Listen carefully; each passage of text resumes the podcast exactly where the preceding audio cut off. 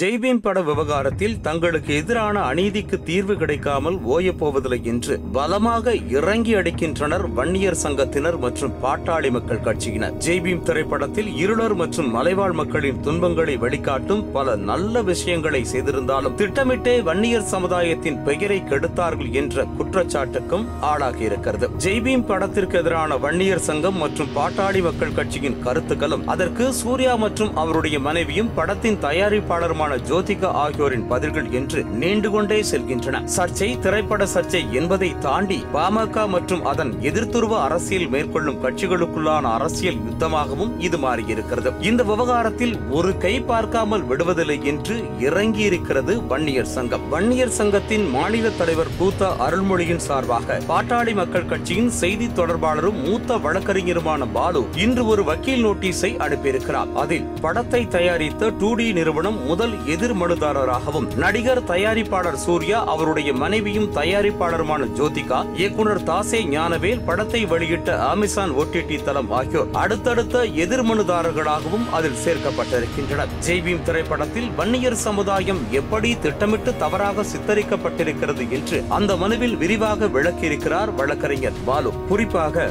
வன்னியர்கள் புனிதமாக கருதும் அக்னி கலசத்தை தவறு செய்தவர் வீட்டில் குறியீடாக படத்தில் காண்பித்து இருப்பதை பல ஆதார ஆதாரங்களோடு கூறும் பாலு பல மாதங்கள் திட்டமிட்டு கதை எழுதி மேற்கொள்ளப்படும் ஒரு படப்பிடிப்பில் அக்னி கலசம் புகைப்படத்துடன் ஒரு கேலண்டர் தற்செயலாகவோ தவறுதலாகவோ வந்திருக்க முடியாது என்றும் இது திட்டமிட்டே வன்னியர்களை அவமதிக்க மேற்கொள்ளப்பட்ட நடவடிக்கை என்றும் கூறியிருக்கிறார். அக்னி கலசம் கேலண்டர் தவறுதலாக வந்துவிட்டது அதை நீக்கிவிட்டோம் என்று இயக்குனர் ஞானவேல் கூறினாலும் அதை ஏற்கனவே பல லட்சம் பேர் அமேசான் தளத்தில் பார்த்துவிட்டனர் என்றும் திட்டமிட்டே வன்னியர்களை தவறாக சித்தரித்திருக்கிறீர்கள் என்றும் அந்த நோட்டீஸ் குறிப்பிடுகிறது. இதே போல வழக்கறிஞர் சந்துரு பாதிக்கப்பட்ட பெண்ணான செங்கேனி போலீஸ் அதிகாரி பெருமாள்சாமி என்று அனைவரது பெயர்களையும் படத்தில் நிஜ பெயர்களாகவே வைத்துவிட்டு படம் உண்மை சம்பவத்தை தழுவி எடுக்கப்பட்டது என்றும் கூறிவிட்டு குற்றம் செய்த கொடூர போலீஸ் அதிகாரியான கிறிஸ்தவ மதத்தைச் சேர்ந்த அந்தோனிசாமி கதாபாத்திரத்தை மற்றும் மாற்றியிருப்பதாகவும் கூறப்பட்டிருக்கிறது. குறிப்பாக அந்தோனிசாமியை குருமூர்த்தியாகவும் அவரை ஒரு ஹிந்து வன்னியராகவும் காட்டியிருக்கிறது. வன்னியர் சமூகம் எப்போதும் பிற்படுத்தப்பட்ட சாதிகளை கொடுமைப்படுத்தும் சமூகம் என்பது போன்ற பிம்பத்தை